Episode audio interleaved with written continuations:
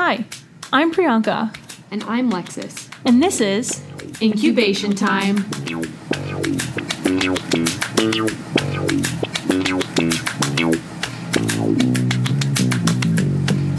Hi, Lexis. Hi, Pri.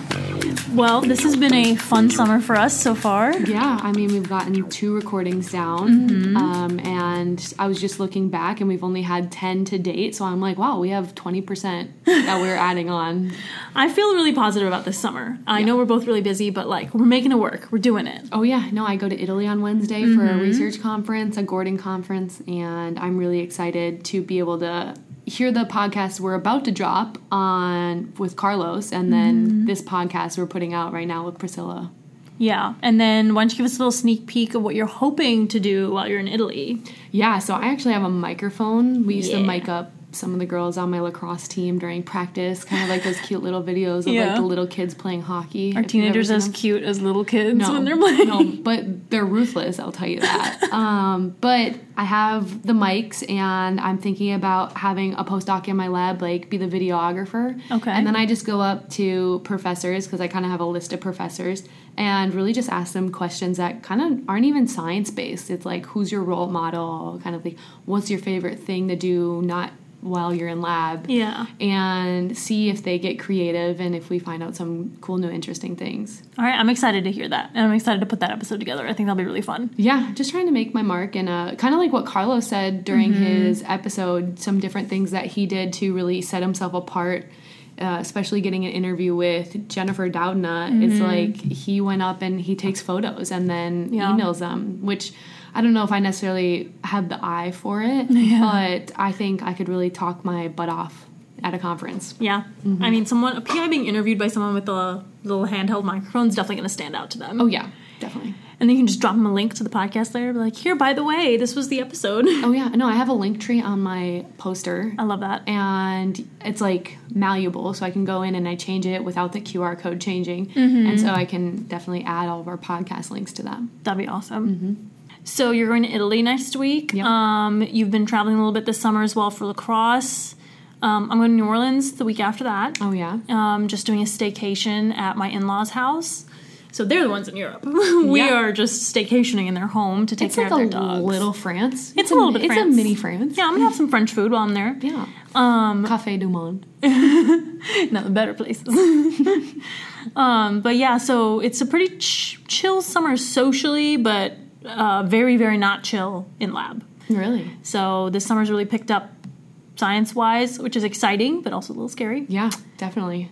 But, yeah, I think that being creative in this way has really helped with outlets and being able to do other things than just, like, lab and hobbies at home. This is really nice to be able to do during the day. Exactly, and I'm starting to kind of prioritize extracurricular things as you get into your 4th year and 5th year, especially because I just wrote a grant for the NIH and F99, but I need to resubmit, and I think a lot of, like, the reviewer comments are kind of just, like, more personal development, more training development, and going and talking with other people, not necessarily doing 100% lab work, is what's going to help make me more well-rounded. So doing this specifically and, like, talking to all these students or researchers about what they do, that's definitely career-driven, too. Oh, yeah. And we can definitely put a science communicator on our resumes. Oh, yeah. So today's episode is about tissue culture. We're continuing our model organism series. And a little mouse. A little bit mouse, too. But, yeah, tissue culture, because it's so ubiquitous, it kind of covers multiple model organisms. Yeah. So, like, you guys are going to hear when we talk to Priscilla, her tissue culture comes from mice, or it comes from human samples, and we'll kind of talk about that a little bit. But tissue culture has been really important for scientists to be able to develop, because you have to be able to find a way to study human cells outside the human body. Yeah. That's fundamental. So I'm going to give a quick, like, very, very quick background to, you know, how we were able to culture cells in a dish at all, ever. Yeah. It's always been understood that cells, needing the ability to see cells in a dish and culture them and do experiments on them, is, like, foundational to biology. And so people had been trying this for years and years. And essentially what happened in 1885, there was a very, very early attempt made by a zoologist named Wilhelm Roux, I think.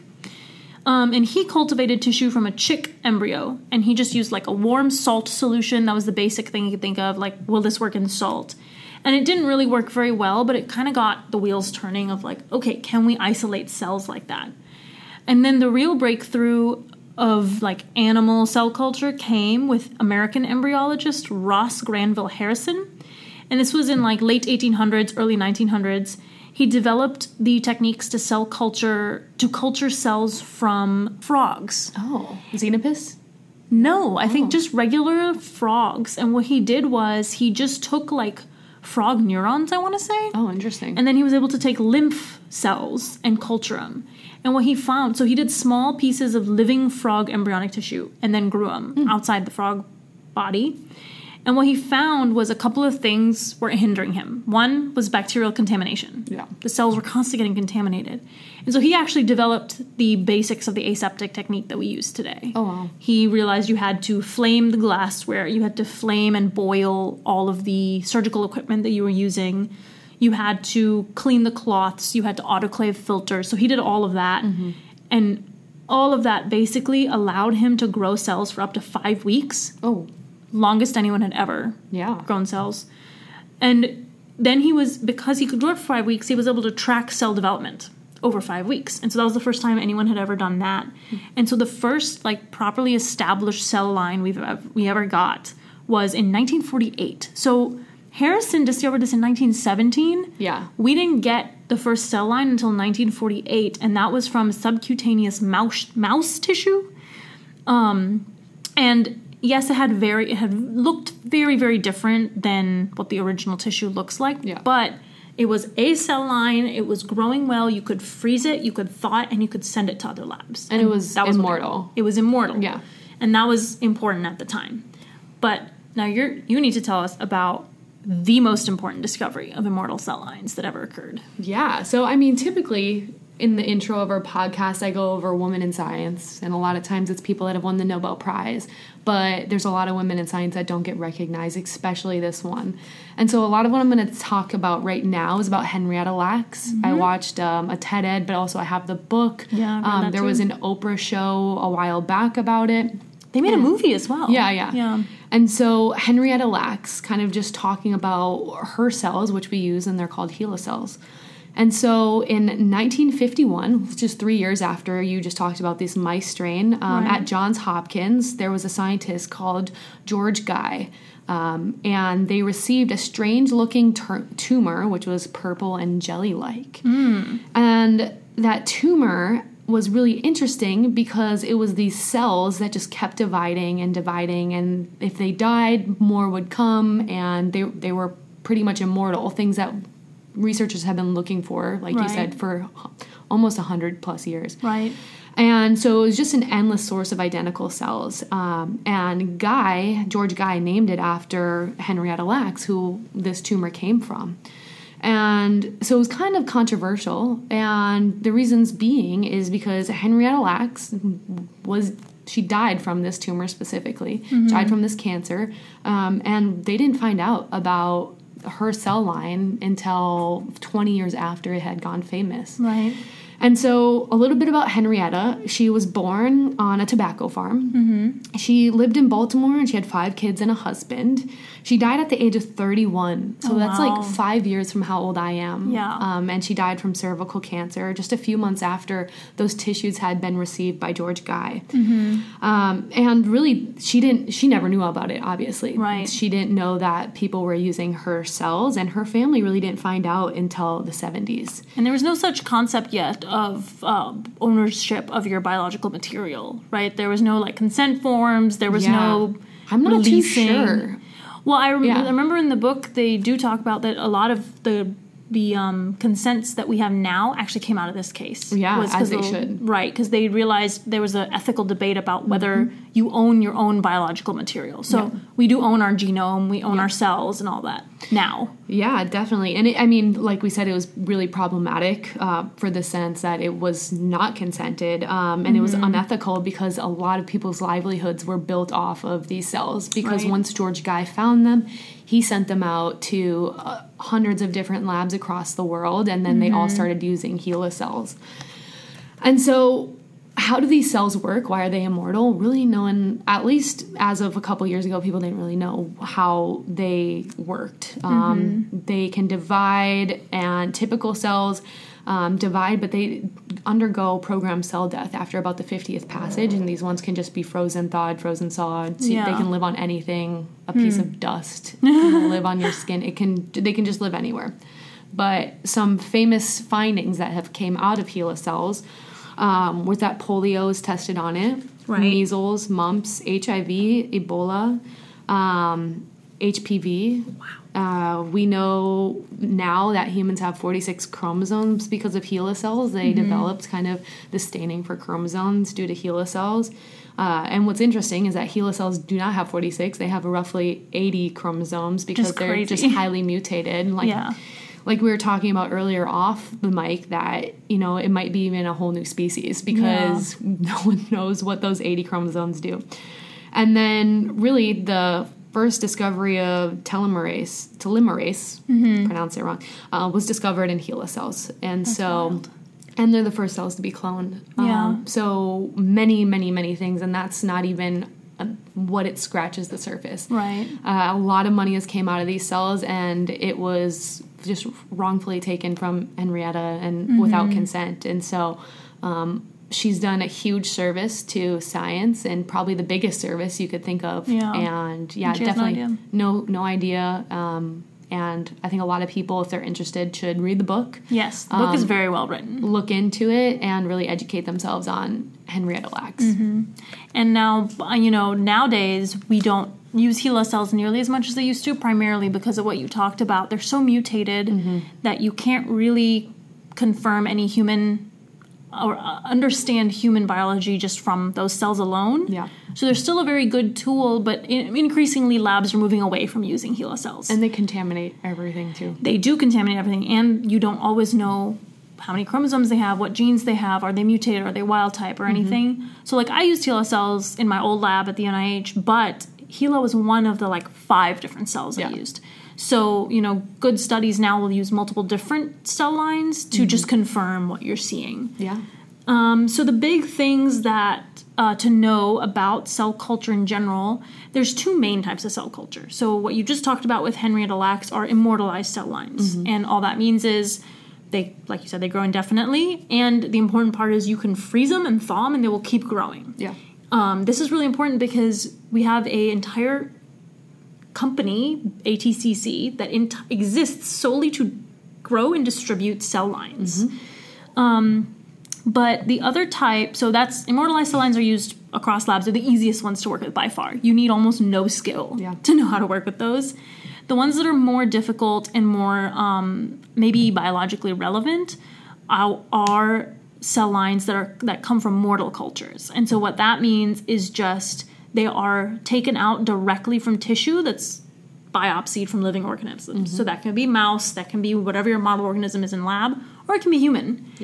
And this is the primary way that labs will use human samples then, and you're going to hear Priscilla talk about this.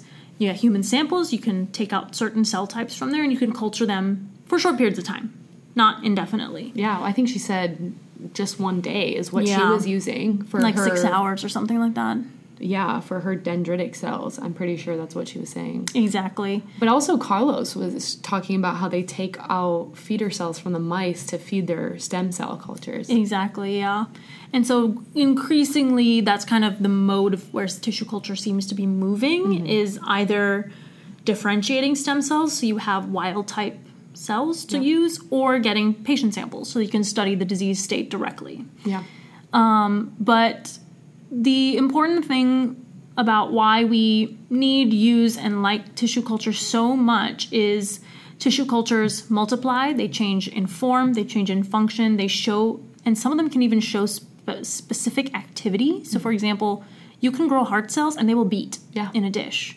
You can grow neurons and they'll transmit electricity in a dish. We grow neurons in our lab, and you can see dopamine in the neurons. That kind of stuff is so essential for studying mechanisms. like Priscilla is going to say, you can activate T cells in a dish. Mm-hmm. You can get them to be immune. A whole immune system in a dish is what she talked about. And then the new frontier is also doing organoids. Mm-hmm. So flat tissue cultures on a dish aren't enough anymore. Being able to grow a 3D organoid gives you even more accurate data. Mm-hmm. And there's even some things, have you heard of the organs on a chip? No. Some companies are developing like little chips where they basically look like glass slides, mm-hmm. but they grow different cell types on them, and then you can pass liquid through them. Got it. So it mimics the blood flow. Yeah. It's very cool. And so more advanced stuff like that can be done with tissue culture, where you get slightly more intricate and invested data. Yeah. And dermatology companies use this kind of stuff all the time because they don't test on animals anymore, and you can't test on humans with non-FDA approved substances, but you can test on a dish with tissue cells. Well, it's kind of like what you mentioned a few episodes back with the heartbeat. Like mm-hmm. they made this 3D printed structure mm-hmm. and then they layered heart cells on it and they saw contractions. Yeah, yeah, exactly. Which is pretty cool.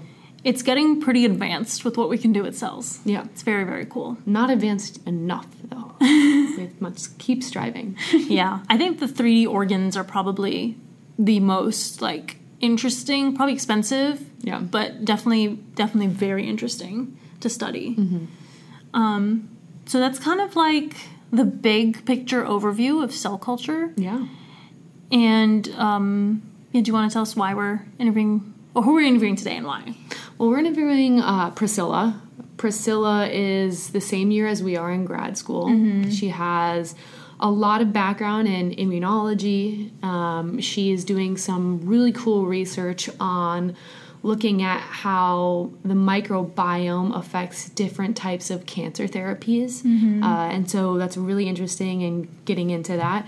And besides science, she's a great science communicator. Yeah. And so she has a lot of background in kind of communicating on the social media platforms, and that came during the pandemic, which we talk a little bit about.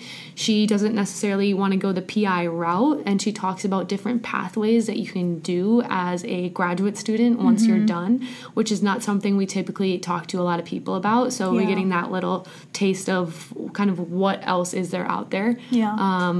And almost the exact opposite of Carlos, where he's looking at doing CRISPR doing a postdoc in a lab that mm-hmm. just got the Nobel Prize a couple years ago. And he wants to go the more traditional academic route, become a PI, that kind of thing. Yeah, and Priscilla's really into biotech and being kind of like the science communicator for a biotech, maybe do some bench work. So mm-hmm. really great talk with her. And I'm just excited for everybody to hear it. Yeah, me too. All right, so without further ado, here's our interview with Priscilla. And we'd like to welcome Priscilla Del Valle from our class. She's a fifth year along with us, which is weird to say in the first place. Hi, welcome. Thanks for being here. Thank you for having me. I'm very excited now that I've seen the podcast since the beginning when we started grad school. So very excited to be here. All right, so before we even get into any questions, what have you been up to this summer? And not even just in lab, just in general. Just in general. Also, traveling a lot. Mm-hmm. I've been doing, I've had some weddings in Mexico, some weddings in South Carolina, which was my first time going there. Oh, wow. Mm-hmm. I went to a biotech program in Boston, which was very amazing, and just trying to combine all those and balance my life with trips and lab. So not much in the lab, actually.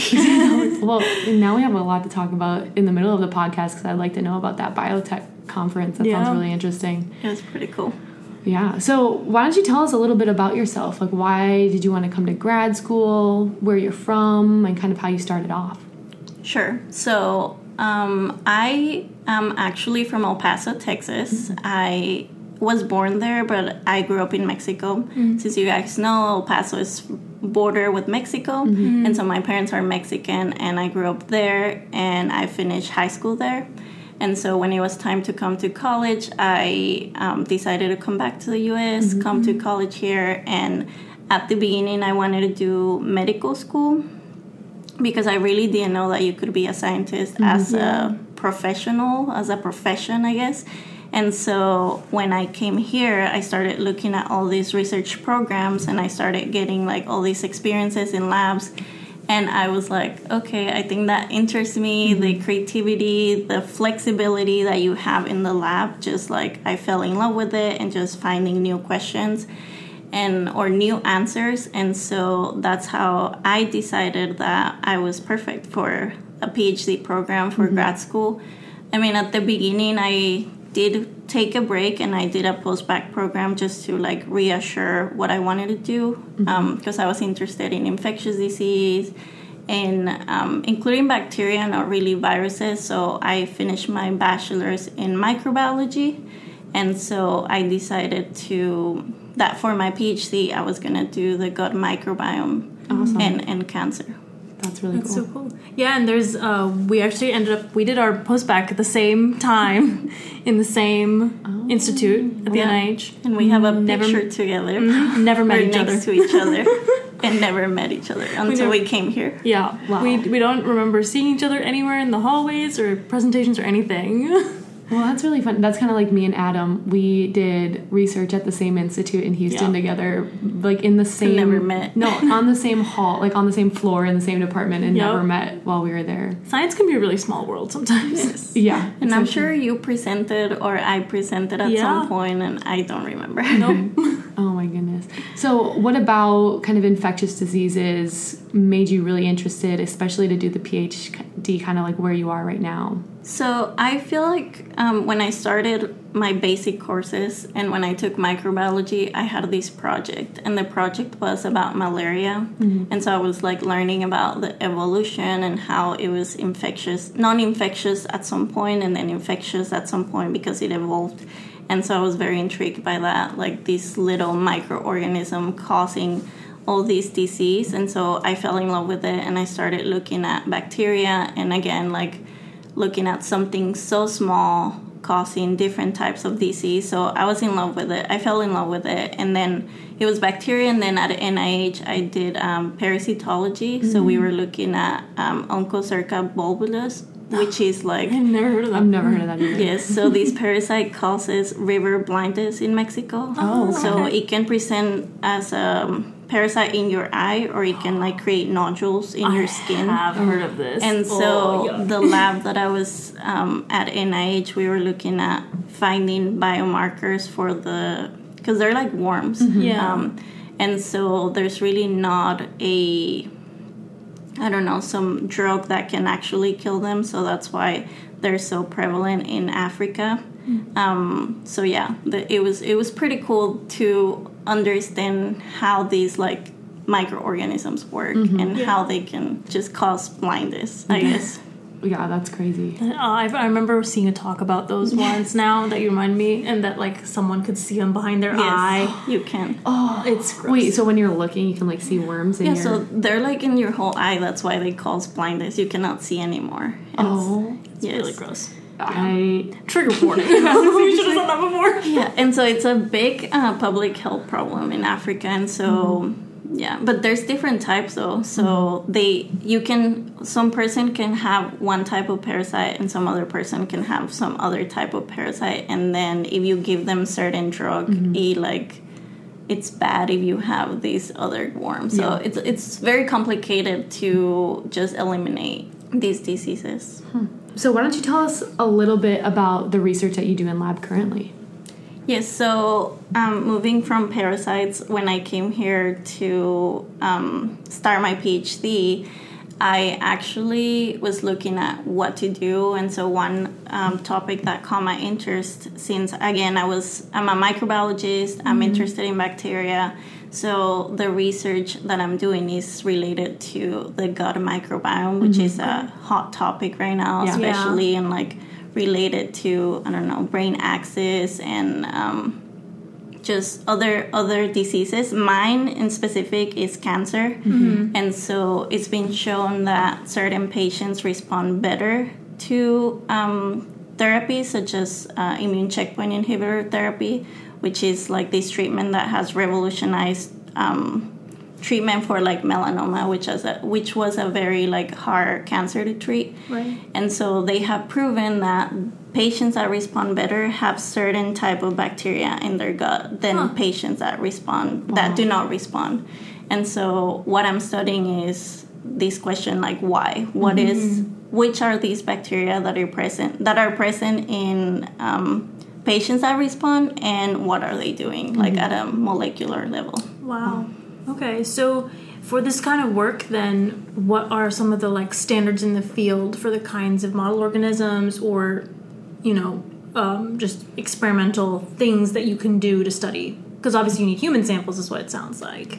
Yes, so most of our human samples consist on getting stool samples from patients. Mm-hmm. And then so when you think gut microbiome, you really focus on like sequencing because you want to know which bacteria are present mm-hmm. in the stool. But really, that's not my main project. My main project is like, okay, we already have the bacteria that we're interested in. Mm-hmm. So now let's try to look at more of like the immune response. And for these, we use like, I use a lot of dendritic cells. Mm-hmm. And so I isolate dendritic cells from a mouse spleen. Mm-hmm. And then I treat these cells with certain bacteria or with certain controls that we need.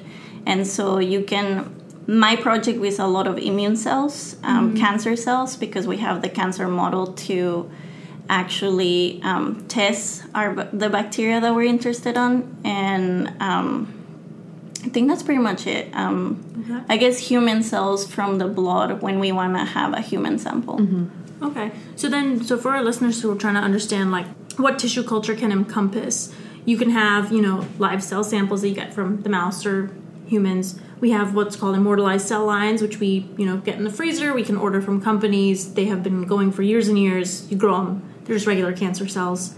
Can you explain to us kind of along this line what are the different kinds of cell types you work with then and where they fall? Yes. So, as I said, there are different types of cell, and as you said it too. And so... It depends. So if it's an immune cell, some of them that are not immortalized, they're not going to culture for longer time. Mm-hmm. You can just have them in culture or in the media that is full of nutrients for them to survive. Right. You can have them for a couple hours. So for me, is dendritic cells only survive for like a day. So I only use them for like 5-hour incubation, and then that's it. And so what are dendritic cells for someone that doesn't know? So dendritic cells are these cells that are part of your immune system. Mm-hmm. These are the ones that actually go and check anything that's foreign to the body. And mm-hmm. so they go, for example, a bacteria, they would... They're called antigen-presenting cells. Mm-hmm. So they take up the bacteria, and then they go and present these... When they take up or when they recognize the bacteria, they present this receptor, mm-hmm. and then they'll go and tell the T cells mm-hmm. Or other immune cells, they give them an alert like, hey, this is in the body. We mm-hmm. should, like, activate the immune system and actually, like, go kill this. Yeah, okay. Yeah. So these dendritic cells are kind of like the first response mm-hmm. Of the immune system to recognize that something is wrong. Yeah. So I'd imagine that's pretty labor-heavy then, right? Like you have to be prepping them and using them all on the same day? Yes. Oh. And so my day really consists on like getting the mouse spleen, and then there's specific beads that you put in the cell suspension. And so if I want dendritic cells, there's a specific marker mm-hmm. that would tell you that these are dendritic cells. So these beads bind to the dendritic cells. You isolate them, mm-hmm. and then I can use them for that day only. And so if I'm going to do an experiment, I have to... Every day that I'm going to do an experiment, I have to isolate fresh dendritic cells. Oh, wow. And so what happened, too, is that if you have fresh cells, then you're going to have a better... sample in terms of cytokines. Mm-hmm. When you freeze cells, mm-hmm. the cells get weak. Mm-hmm. Right. And so I can use like frozen dendritic cells, but the release of cytokines, which is like the signal that these dendritic cells send to other cells to actually fight an infection, is it's a little bit lower on frozen cells than mm-hmm. fresh right. cells. So we like using fresh cells, so yeah. that's why I have to do this process. Right. Yeah, and so going back to your question, so cancer cells are immortalized, so those right. you can keep growing and growing for certain passages. Mm-hmm. And so by passages, I just mean you give them fresh nutrients every 2 to 3 days, depending on the cell line, for them right. to be healthy. Mm-hmm. Right. Yeah. Wow. And so which kinds of cell lines do you work with that are immortalized? Do you have, like, a certain cancer you have to work with, or is it... Yeah, so I specifically work with melanoma cancer cells, which are B16, F10 cell line. And so those are pretty easy to grow. Yeah. Just need some, very general media that everyone uses, and they grow pretty easy. Oh. So, and I just don't really know anything cancer-wise, but is melanoma, like, skin cancer? Yes. Okay, so you're growing skin cancer cells in a dish? Yes. Okay. So when it comes to the microbiome, where does that fall into play with the research you do? Because when I think microbiome, I think, you have your gut and everything, and I know you're looking for different things that affect cancer. And so how do you go from the mouse, maybe microbiome or the dendritic cells, to kind of co-culturing that with these skin cancer cells? Or, like, where does the microbiome come into play? The cancer cells, I really use them only to create my cancer model, mm-hmm. which would be injecting them into the mouse to actually cause the cancer. Got it. Right. And so with this, really what happens is that for the specific therapy that I'm using, the immune checkpoint inhibitor therapy, mm-hmm. it's been shown that if you remove the gut microbiome from the mouse, mm-hmm. the therapy for the melanoma won't work. Got it. Okay. Oh. And so what we do is we use antibiotics in the mouse, and we put the cancer mm-hmm. cells, and so we give them treatment, and you can see that what was published, the therapy doesn't work at all. That's and so if you have a mouse that you didn't give them antibiotics and have the gut microbiota, mm-hmm. it works. Mm-hmm. Wow. And that's so crazy. That's where it really comes into, like, how I use the cancer cells. Mm-hmm. Mm-hmm. I really don't use bacteria on cancer cells. Yeah. I think there's been a lot of research on that, really, on, like, if there's an I don't know, an effect or not, but mm-hmm. I'm really more interested in creating my mouse model. Got it. Okay. Yeah. So what you do when it comes to tissue culture is more along the lines of prepping it to then put it into your mouse. Yes. And then use that as the model. Yes, and more of the immune. Yeah.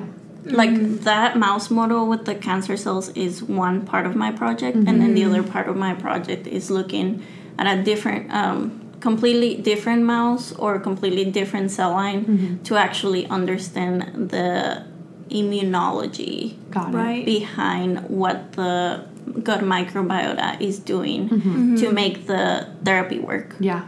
Wow, that's so cool. What do you do with the human samples that you receive? Because you said you can get microbiome information from the stool samples, but you're not really doing that. So that's the thing. So when you do research and when you're looking at these immunology type of questions, mm-hmm. the first step is, like, try it on mouse model. And so if you see a signal, which we have seen, is now you move into the human, because mm-hmm. we're interested in looking at humans, right? And so what we do is get samples from a blood center, mm-hmm. and so we get the blood sample, and we do actually kind of the same as we do with the mouse spleen. Mm-hmm. We have some beads. So what we do is we get the blood sample, we remove the red blood cells, because we are not interested on those, right. And then we do the beads. So I am interested in a specific type of cell, which is called PBMCs.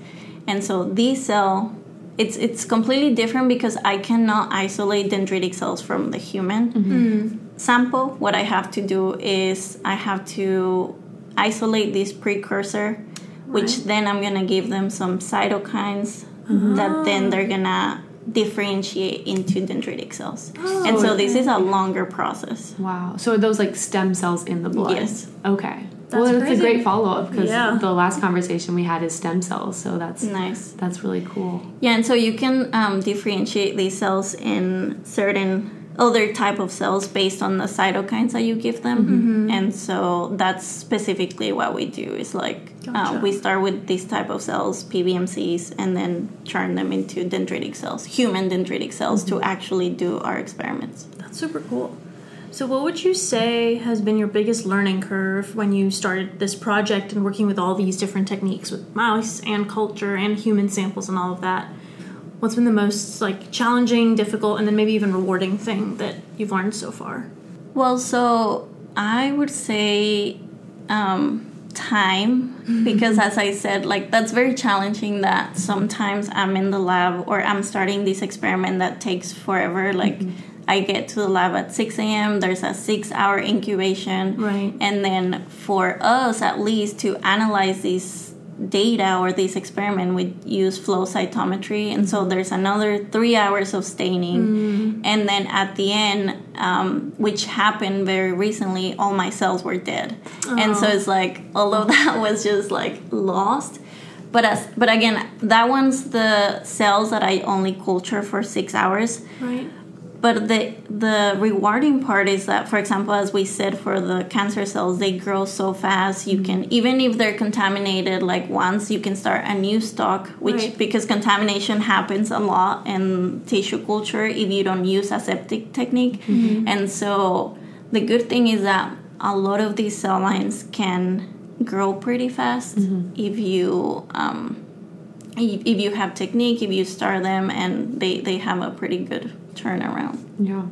So what's your favorite experiment that you've done? Maybe you do all the time, or maybe it's like one that you got really cool data from.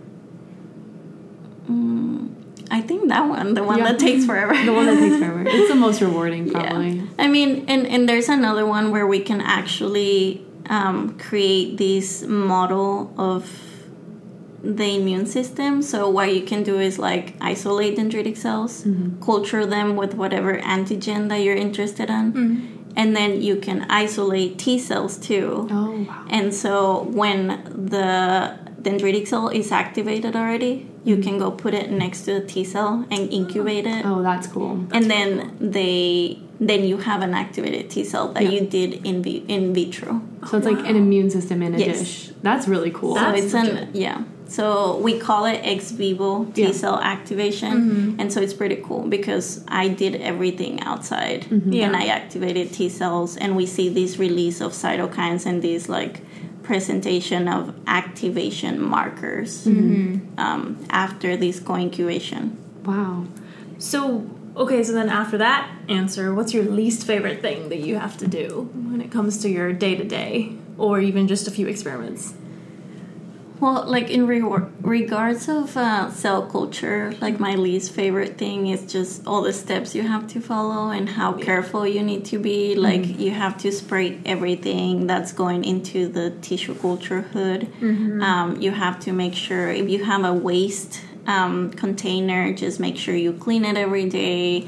And so really, I know like as scientists, you always have to be prepared, but like it really helps when you're preparing your whole experiment and you have all the materials before you start, because then you're like at the cell culture hood and then you're like, oh, I forgot something. So you have to go out, go get it, and then spray your hands again, spray everything that you're bringing again. And so that's a little tedious to do, but other than that, honestly, just if something in the incubator or my cells didn't grow, that's my least favorite part. Just like I was hoping they would grow, and then I get to the lab and then they're not growing. It's just like it puts me behind a day or two. Yeah, I definitely feel that sometimes. Like you plan a whole experiment based on the fact that they will be grown by this day, and then they're not, and you're like, well. Or the other thing could be that you don't have enough cells, which has happened to me before too. Like I plan like, oh yeah, I think like 2 or 3 flasks would be fine.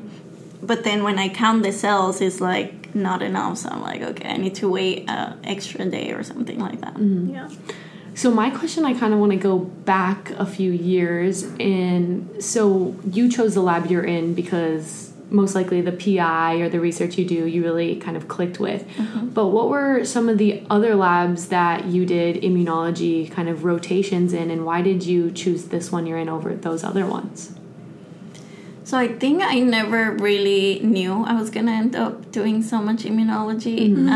I never really... I've been in so many different types of research that I've just enjoyed doing. I've never said on, like, I only want to do one thing because I started my research career with, like, agriculture, doing, like, growing, I don't know, tomatoes, chili pepper. And it was just, like, we were looking at how different types of shade would affect the growth of these fruits. So that was my first one, and then I moved into like working with bacteria. I was working with Francisella tularensis, which was very interesting, and just looking at biomarkers to find drugs that target it. And so then from there, I moved into the oncocerca, which is parasitology. And then now in the gut microbiome, I was mostly interested in the bacteria type of, or the bacteria side of things. But then after the project was like developing and just progressing, then I guess my lab and a lot of us were more interested. It just seemed like the right decision to take on like focusing more on the immunology side and what was happening, especially because the cancer treatment that we're focused on, which as I said before, immune checkpoint inhibitor therapy, it works a lot under the immune system. Yeah, it's just like an activation. Well, it's they block some receptors to activate the immune system. So it's an antibody that works that way.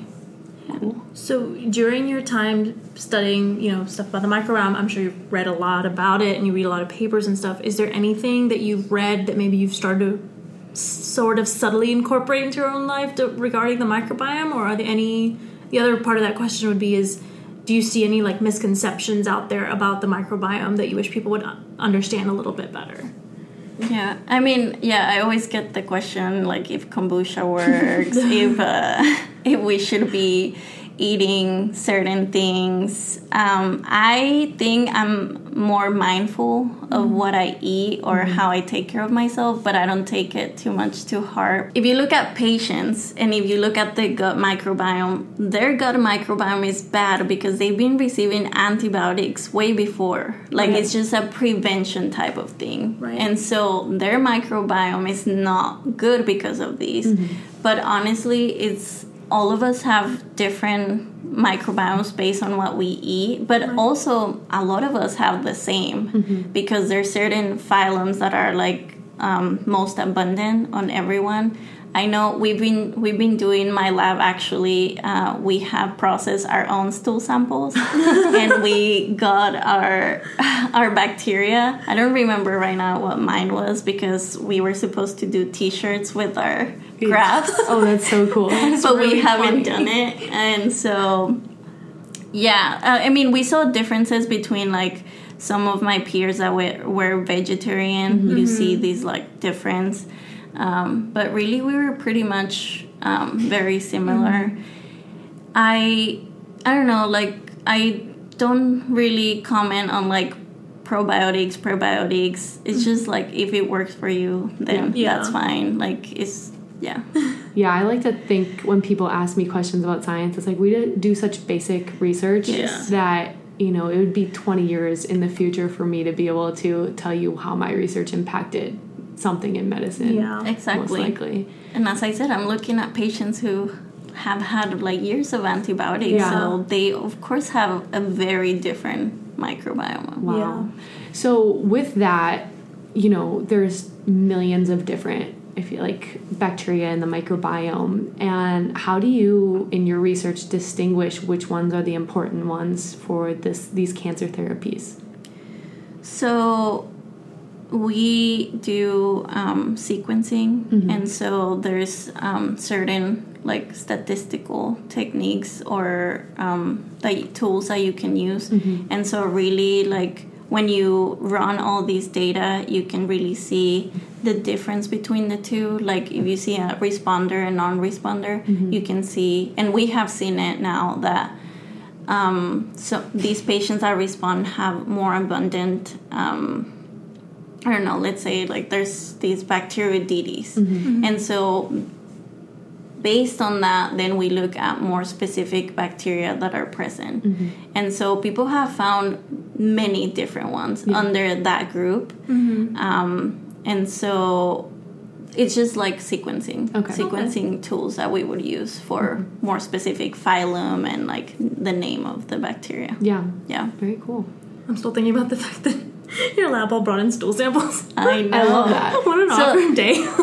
Well, the thing is that there's one person that does stool samples, process stool samples from patients, but for the one that our lab did, each of us process ours, because that would be very weird that this person would like know or like process our own poop. So we did our own. And it was very interesting to walk with my poop to the lab. Yeah. It was an interesting experience. Oh, my gosh. But I can't wait to see my shirt and just show people what my gut microbiome is. That's so cool. You guys should start, like, a service for it. Well, I think we're accepting patients, but I don't think you're going to get a shirt. Or you get some information. I'll pay $20 for a shirt. I'm sure for microbiome. Is there any, I mean, obviously this is, like, probably more for a doctor, but, like, is there any benefit to knowing your own microbiome? Like, do you think there's anything that people could glean from that information? I don't really think so.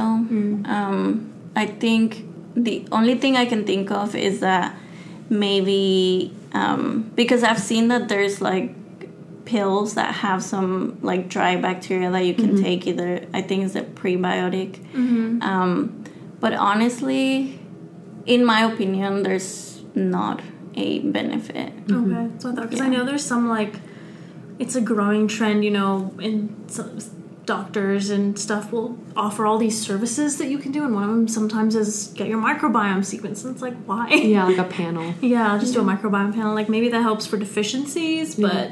Yeah, I mean, back in 2016, I got my wisdom teeth pulled, and I'm actually allergic to almost, like, all antibiotics. Oh, wow. And the doctor, or the dentist prescribed me antibiotics to help with healing, but it wiped out a lot of the good bacteria in my gut, and I ended up getting C. diff. And they were like, you were a week away from probably dying of, like, holes in your intestine. Oh, and I was like... I'm glad I got it figured out. Yeah. But I haven't been on antibiotics since then. So almost 8 years I haven't taken an antibiotic. Yeah. Yeah. That's good. You know, I said going back to your rotations, now kind of jumping forward, where do you see yourself in the next few years? Do you want to do a postdoc? Are you more into science communication? Or where do you see yourself in the realm of science once you're done with your PhD? Yeah, so I'm really interested in science communication, especially on, like, the social media side, because I've seen that, especially biotech companies have it. And so I'm really leaning towards biotech. Okay. And so I just need to find the perfect position that just contains this social media communication side of it. Or, like, marketing side of it. Yeah. Because I would also be interested in that. I don't know if you've seen, like, when companies, when you buy a kit and they give you, like, a video on how to use it. I would love to be involved in that. Oh, that'd be cool. Or, like, cool. There's also people that make blogs on these biotech companies. So that would also be something I'm interested on. And since my lab is it's like we're trying to, like, develop this thing to help immuno checkpoint therapy is, like, I'm also interested in this, like, research and development side of biotech. That's really cool. And so I'm leaning more towards the biotech than academia for sure. Yeah. Okay. Yeah. So how did that biotech thing in Boston you went to play a role in kind of what you want to do in the future? So, well, as many of us, we don't know much about biotech, right? Yeah, right. Because we've always been told, like, academia and postdoc and being a PI. Yeah. But then, like, you open your eyes to all these other things that you could do besides academia. And so this program in Boston, it's a program to help you match with a mentor in biotech. And so this mentor is going to help you create a CV because it's different than the one you use in academia, understand mainly the positions that there are because there's so many. Yeah. You can be in bench, you can be a project manager, you can just be in the, I don't know, like regulatory affairs of whatever product they're launching. And so this program or this conference that I went, it's called Bio International Convention. Mm-hmm. And so this is like the largest biotech industry conference in the world. Oh, wow. And so there was this exhibition with all these countries like South Africa, France, mm-hmm. Germany, Mexico, and then also all the states in the United States that have these like biotech hubs like San Diego, mm-hmm. Boston. Yeah. And so just seeing how different it was from an academic conference, it was very mind-blowing. Mm-hmm. And so really it was like a sales conference too, because all these companies are trying to sell you their product. Mm-hmm. Yeah. And I don't know, just seeing this whole world that is different than academia just really interests me. Mm-hmm. Yeah.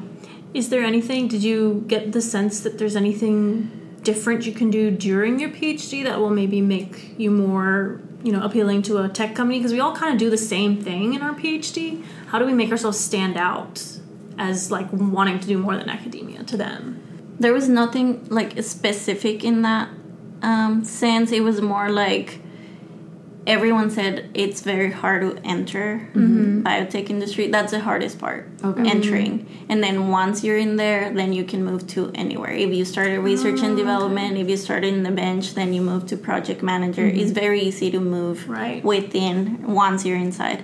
But so one of the advice that I got was to, as I said, it's really different from academia. You're not going to list all the techniques that you're mm-hmm. like that you know what to do, how to do. Right. They were mostly telling me like in your CV they care about skills. So okay. Say that you're a problem solver. Yeah. Say right. that you are a project manager. Mm-hmm. So all the skills that you've learned in the PhD really like, which I never really look at it that way. Like yeah. oh yeah, true. I'm a problem solver. I'm always solving problems. Yeah. Exactly. I'm a project manager. Yes. I manage my own project. Exactly. Yeah. And so you lead a team if you have an yes. undergrad. There you go. Yeah, I'm a mentor. Uh-huh. I'm a mother to many, many worms. Yes. So, yeah. So all of these skills that I really never thought about, that was a good advice that they gave me. And so also, I mean, if we're real, the money, yeah. The payment that they offer, it's really tempting yeah. to go from academia to industry. Yeah. Wow. Do you think you would miss the bench after, or are you feeling like this is a phase of life that you're ready to move on from when it's done?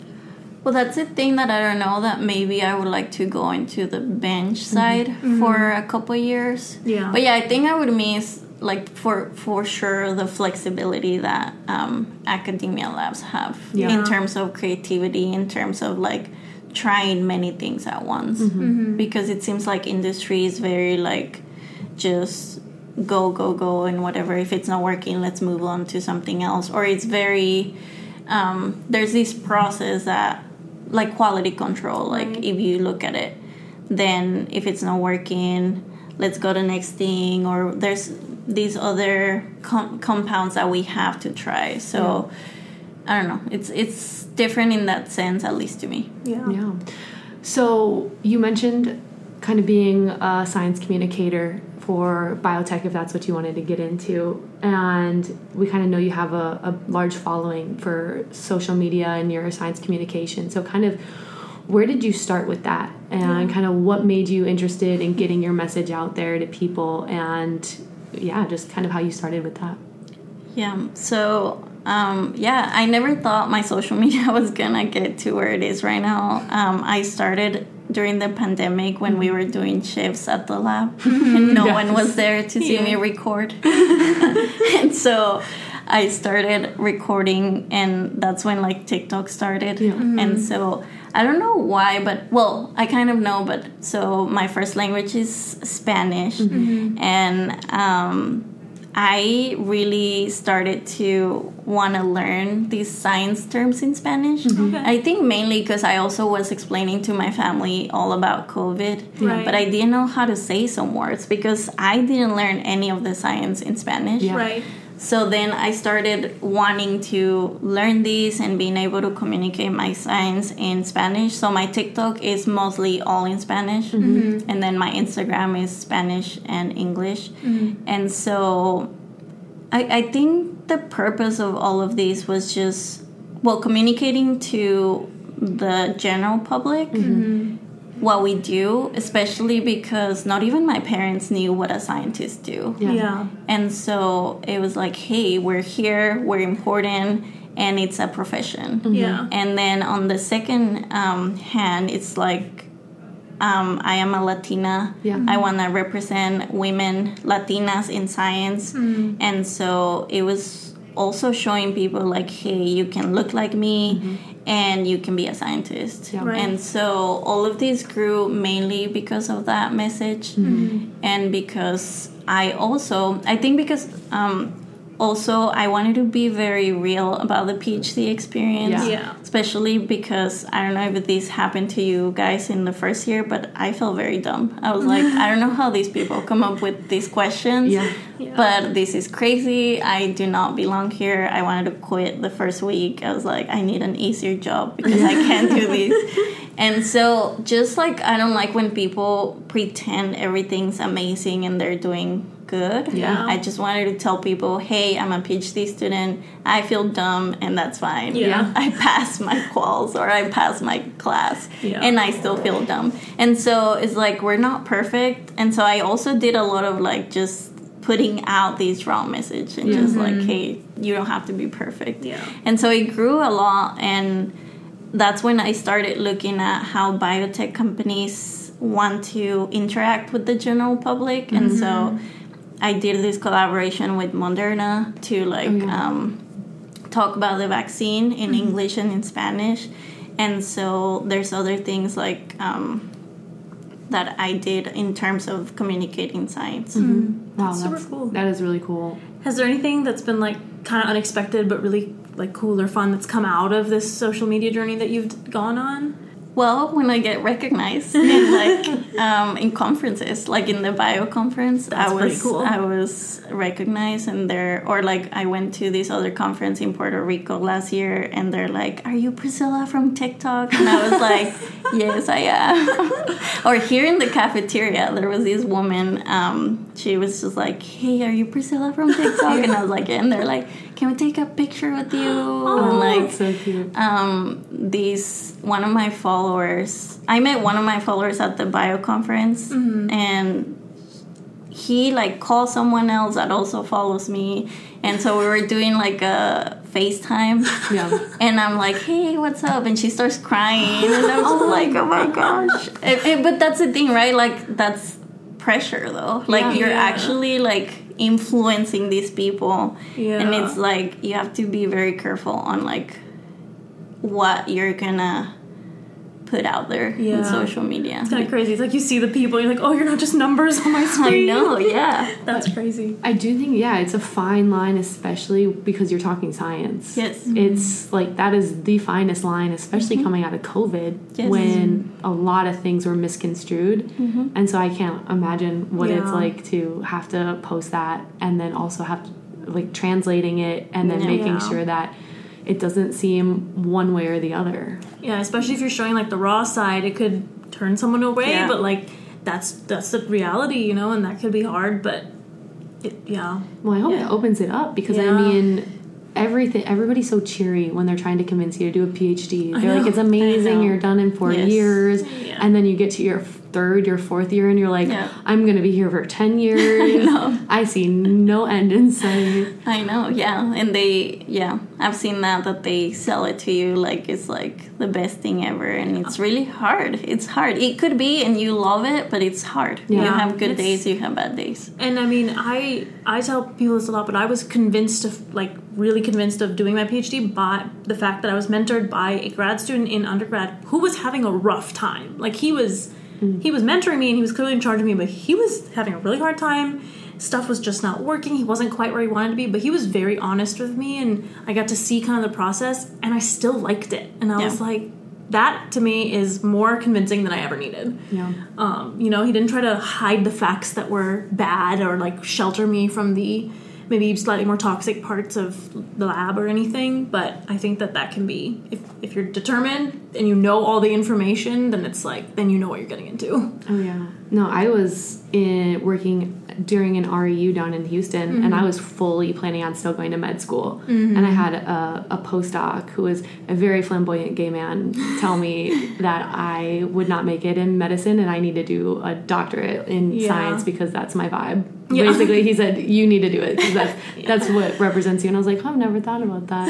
Yeah. And then the next day I was like, okay, yeah, I'm going to do that. Yeah. Always I tell my followers that because they think like, oh my God, you're doing amazing. You don't, everything looks so easy. And I was like, no, I get nervous every time I start a protocol, a new protocol. Yeah. I get nervous every time I present and it's like, it never ends. Yeah. And stuff fails and you just get through it. Yep. Yeah. Yep. And then you have whips and you get questioned for 20 minutes afterwards. Yeah, that was crazy. Well, so then on the lighter side of stuff, what do you do as like your hobbies? What do you do to keep yourself sane in grad school, really, is what we like to ask people. Mm-hmm. Well, my social media is one of the things that really like brings me joy and just like spreading information about programs, especially for like a lot of international students follow me. And so just like telling them about programs that accept PhD students and that would give them the support that they need to come here to the U.S. So that's one of my hobbies. Mm-hmm. And just like spending time with my husband, with my family. Mm-hmm. I'm pretty...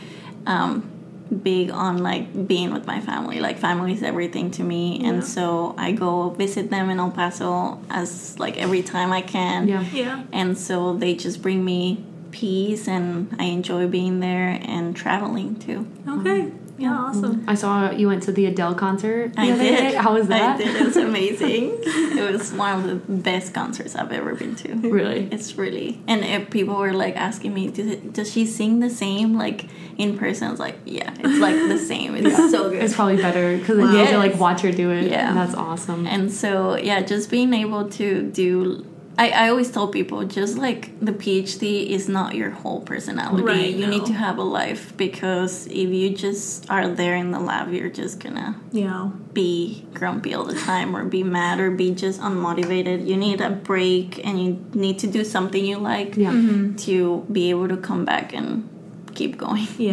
No, I and have a pet. A pet helps. You have a dog, right? Yes, yes, yes. I have a husky, so she's my baby, and so yeah, we go on walks. Yeah, and that's how does she do in the summers here, man? Yeah, I mean, she survives. I don't know. She's still here. I don't know. She's already used to it. She came to El Paso actually, which is more desert-like heat, and so my husband brought her from Indiana when she was like 2 months. Oh, wow. So she's always been a she's a Texan husky. Yeah. So does she do the husky scream? She doesn't actually. Oh, really? And we don't know why. I don't know. I guess that's a good thing. Yes, it is a good thing. And she's not as hyper as other huskies. Mm-hmm. People always ask me, like, she's different. I was like, she is. I don't know why. It's the heat. Yeah. She was raised well. Yes. Well, do you want to drop your social media handles? Yeah, so both of my Instagram and TikTok are... It's a long username, but it's Pris DVM versus science. And so you can find me like that. Okay. And we'll tag you in our posts. And yes, perfect. We'll make sure we put it in our show notes as well. Yeah, definitely. And we're obviously at incubation_time. So follow us too. And thank you all for listening. Thank you for being here. Thank you so much for having me. Yeah, this was great.